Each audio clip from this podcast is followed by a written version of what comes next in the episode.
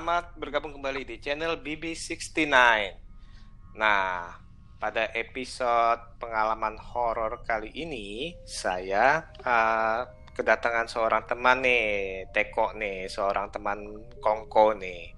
Uh, boleh dikenalin? Halo, selamat malam bro. Malam, malam. Gimana? Siapa nih namanya? Nama saya Edwin, teman lama ini ceritanya teman lama. gimana gimana? Lagi sibuk apa nih sekarang nih? Sekarang lagi santai-santai, lagi jaga takbiran sama lebaran. Minal Aidin buat semua teman-teman terkasih yang merayakan Idul Fitri. Oh, hari ini lagi jaga nih. Lagi jaga ceritanya. Oke, oke, oke. Sehat ya tapi ya? Sehat. Iya, katanya nih ada pengalaman horor nih. Gimana nih ceritanya nih?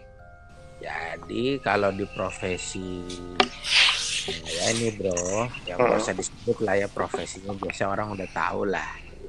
Hmm. Jadi ya bisa dikatakan jarang, nggak jarang juga, tapi bisa dikatakan sering yang nggak tiap hari juga. Mm-hmm. Yang paling saya ingat jelas tuh begini. Waktu itu saya juga lagi jaga malam di rumah sakit gitu ya. Mm-hmm. Nah tiba-tiba pintu UGD itu terbuka gitu. Buak begitu.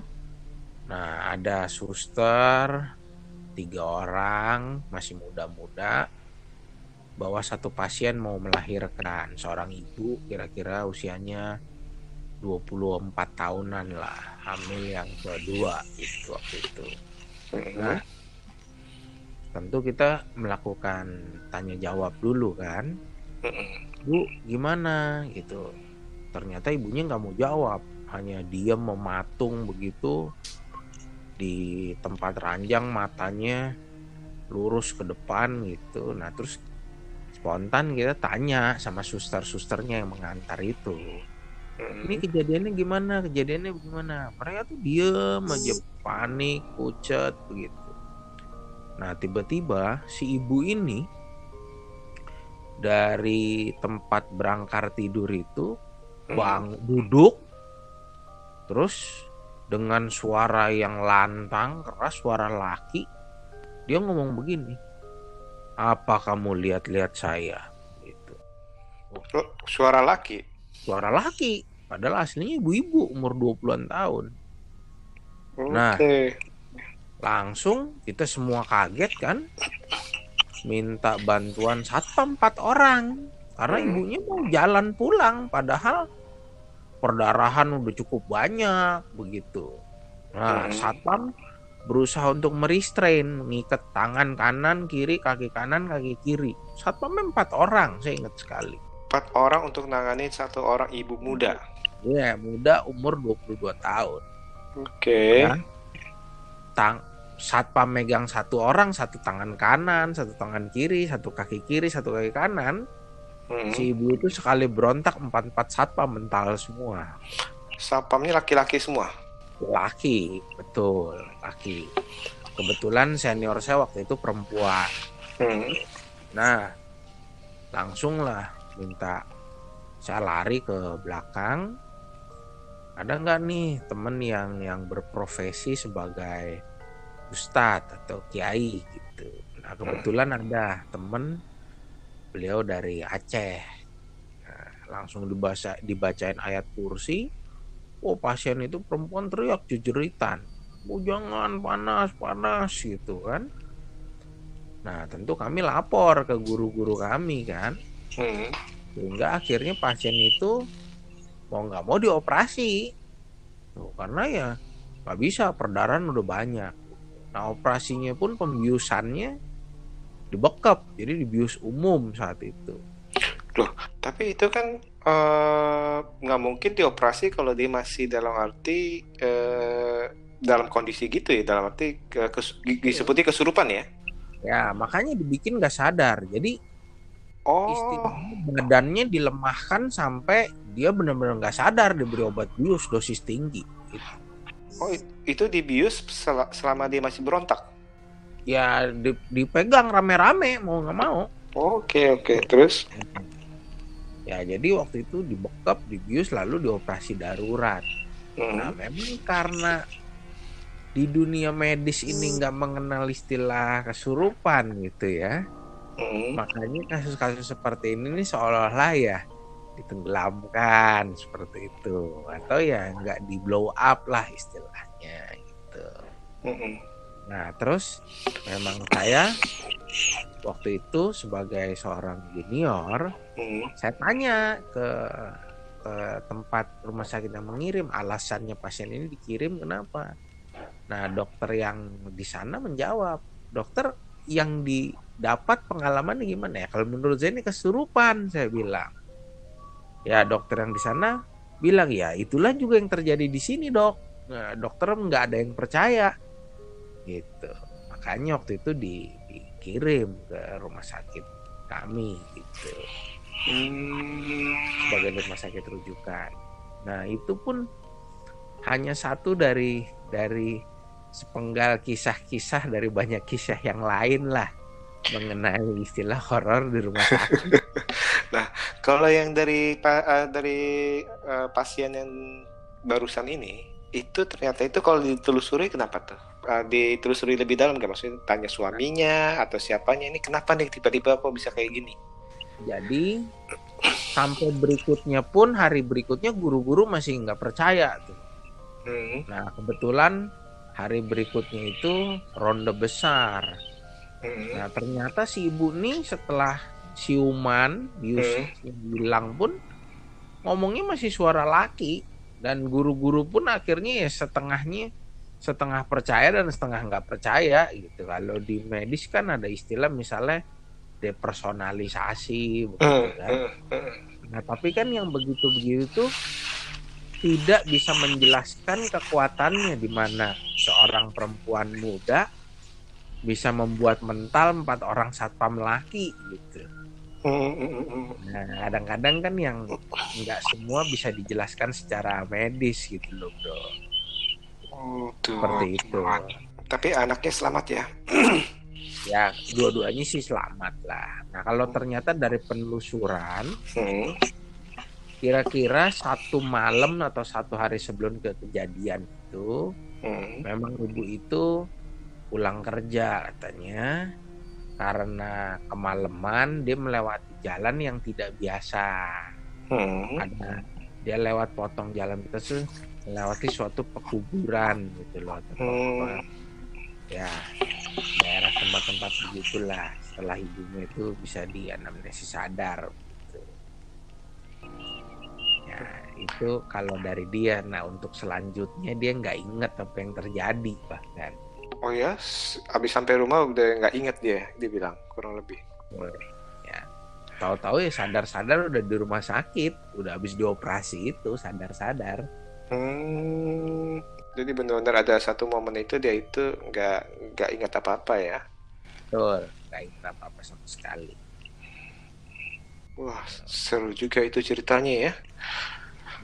betul Terus dan itu bekas bener gitu itu pengalaman pertama tuh? Enggak. pengalaman pertama enggak yang paling seru melibatkan banyak orang iya Itu ya.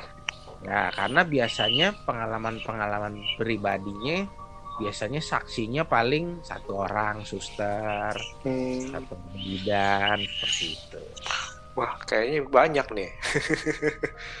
banyak lah Coba berbagi satu lagi deh, satu kisah lagi. Satu kisah lagi itu nah kira-kira satu Mei kemarin Baru ya, 1 Mei. satu Mei kan biasanya ada hari buruh kan Hmm. saat itu kenapa ingat itu gara-gara waktu itu tengah malam jam-jam setengah dua begitu kita lagi operasi nih Hmm.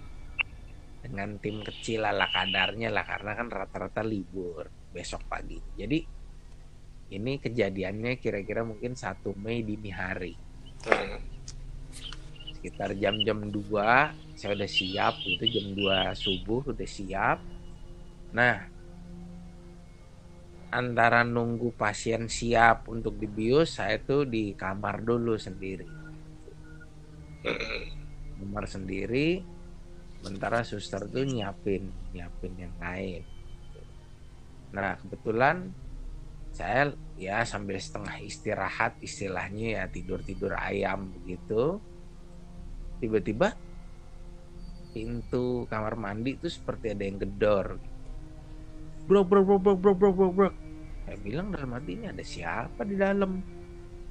Padahal nggak ada siapa-siapa ya. nggak ada siapa-siapa. Terus yang kedua nih itu lagi. Bro bro bro bro, bro. padahal nah yang kedua saya samperin saya buka. Kosong nggak ada orang. Dan saya yakin nggak lagi ngimpi gitu. Karena ya mau persiapan operasi masa kita ngimpi? Tega bener saya bilang. Ya kan bro? Hmm. udah. Lagi operasi udah lancar nih. Udah mau penghabisan.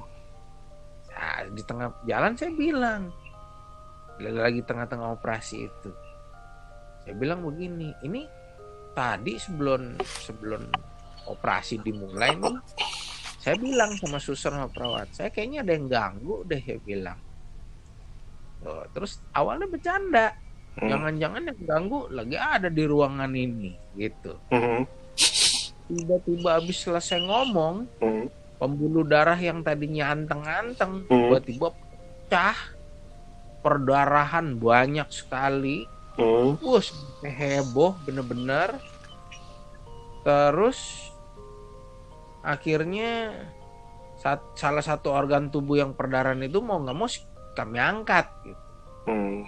Jadi dari tadinya operasi berjalan lancar dari jam-jam 3, setengah 4, jam 4 kurang udah selesai harusnya. Sampai baru kelar itu jam-jam setengah 7 atau jam 7 pagi. Itu padahal nggak ada nggak ada apa-apa ya. Gak ada apa-apa yang harusnya kalau secara medis sih udah tinggal istilahnya menutup luka operasi lah. gitu. Nah itu itu pengalaman pengalaman kedua tuh yang, yang cukup seru juga. Nah. Benar-benar saya sampai akhirnya sampai manggil tim jaga pagi karena tim yang jaga malam itu kelelahan kita udah ngadepin perdarahan itu. Kalau secara pemikiran lu nih, Ya medis itu sih harusnya nggak mungkin kejadian lah. nggak mungkin kejadian ya. Ya Nah, jadi kalau secara logika, secara medis nggak mungkin kejadian, tapi kalau secara kita orang awam itu kemungkinan besar karena kita salah sembarangan ngomong ya, ya lagi ada yang lewat lah. terus sembarangan ngomong gitu kita. Betul. Terus habis itu akhirnya selamat ya. Selamat, untungnya selamat. Nah, Terus eh, sebenarnya itu di kamar mandi itu ada yang pernah ngalamin juga gak? Nah, ternyata beberapa suster, ya dok, waktu itu malam juga kita kami pernah tidur di situ, ya ada yang gedor juga. Hmm, jadi emang udah beberapa kali ya. Ya, betul. Oke. Uh, seru juga ya. Itu tengah uh, dini hari ya. Kalau yang tadi kejadian pertama itu kurang Ya. lebih di berapa? Malam kira-kira jam-jam pukul 22 lah, jam-jam Se- 9 jam 10 malam. Jam 9 10 malam tapi sebelumnya kan dari rumah sakit lain pasti kan jam 8-an ya kurang lebih ya. Betul. Oke. Wah. Menarik juga nih, menarik juga nih. Makanya ini makin kemarin makin cukup seru nih. Banyak nih kayak ini. cukup banyak. Satu lagi deh, satu lagi deh. Kayaknya makin penasaran nih. Nah, satu lagi kejadiannya siang, tengah hari bolong. Malah siang. Oke. Ya. Jadi kalau semua cerita horor kan biasanya berhubungan dengan waktunya malam gitu kan biasanya bro Hmm. Atau misalnya ya kalau zaman dulu kita kecil apa malam Jumat Kliwon atau misalnya Friday the 13 lah gitu kan. Nah kali ini kejadiannya siang. Jadi siang tuh begini. Sama mau operasi juga nih ya. Hmm. jadi ada perempuan kira-kira 19 tahun lah. Hmm. mau saya operasi. Hmm. Pasiennya udah siap di kamar operasi dibius nah, kebetulan uh, penata anestesi yang bagian bius itu perempuan. Mungkin dia lagi suci lagi bersih lagi lempeng gitu ya pikirannya. Begitu selesai dibius pasiennya di di di bang ditidurin gitu kan. Hmm. dari duduk kan posisinya terus tidur begitu kan. Hmm. Nah dari arah kepalanya dia bilang begini ih pasien dokter nih ada-ada aja sih pakai kayak beginian gitu. Saya bilang pakai apa? Dari kepala itu dicabut. Oh iya iya yang waktu itu. Oke okay, ah. Ya paku berkarat panjangnya kira-kira 10 cm paku berkarat 10 cm terus uh di tusukan paku itu ada saya kira jahe tapi kalau kata orang-orang bangle bukan benggel ya bro bukan benggel lain hmm. sama bawang putih nah ditaruh di meja ya lagi iseng lagi saya foto-foto lagi saya rekam kira-kira ya lamanya satu dua menit lah sambil pasien itu dipersiapkan hmm. nah tiba-tiba kayak ada suara air bocor ceplak ceplak ceplak ceplak ceplak begitu otomatis kita semua melihat ke arah AC lah tim operasi saat itu kan mm. ternyata AC nggak apa-apa pasien itu perdarahan kira-kira satu liter lebih mm. langsung operasi darurat untuk nyelamatin ibu sama bayinya gitu kan mm. nah pasien itu perdarahan hebat sekali sampai masuk ICU jadi nah untung ya puji Tuhan ya alhamdulillah juga pasiennya selamat bayinya selamat hmm. nah jadi setelah kita tanya-tanya ulang jadi aslinya perempuan ini nih kembang desa hmm. kembang desa banyak laki-laki yang mencintai dia gitu yang yang menyukai dia lah hmm. nah ada satu pacar yang berusaha merebut dia itu dengan menghamili dia dulu itu triknya mm -hmm.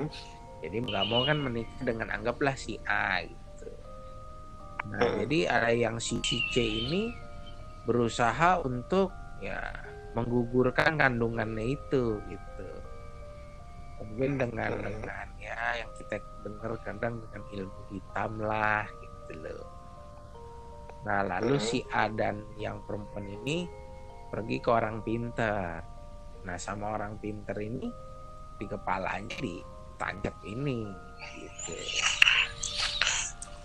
Boleh diulang lagi berapa senti kurang lebih? Senti. 10 10 10 ya, senti? rekaman ada ada videonya ya hmm, hmm, hmm. boleh juga kita tunjukin tuh videonya uh, uh, waktu itu saya uh, gue udah lihat sih waktu ya, itu ya waktu itu. Uh. Ya, itu kan ya orang mau bilang percaya nggak percaya depan mata dan itu melibatkan ya sekitar 5-6 orang lah saksi matanya di situ kan. Gitu hmm. ya seperti mestinya kita tahunya kan begini. Jika seorang medis lah mau mengoperasi kan harusnya ada checklist checklistnya kan bro juga lah hmm. misalnya nggak ada pakai gigi palsu nggak boleh ada perhiasan anting gelang hmm. kan? Nggak boleh kutek ya masa checklist ada paku nempel di kepala kalau itu berupa sekedar ikat rambut atau tusuk kode masa nggak kelihatan kan? Mungkin ketutupan rambut kali ya rambutnya waktu itu. meskipun ketutupan rambut kan itu udah udah sesuatu protap yang dijalankan. Tapi selama ini nggak nggak kenapa-napa tuh eh, apa ibu tuh waktu selama periksa kehamilan segala macam itu nggak ada nggak ada keluhan apa apa kalau gitu itu udah lama dong ya ditancepin iya, pakunya ya, udah sekitar ya, ya udah. pasti udah sekitar 8 bulan ya, pas hamil gitu betul. Ah, perkiraannya kan yang pas uh, seumuran dengan kehamilan oh. itu ya sampai karatan sampai ada bawang putih segala macam ya, ya.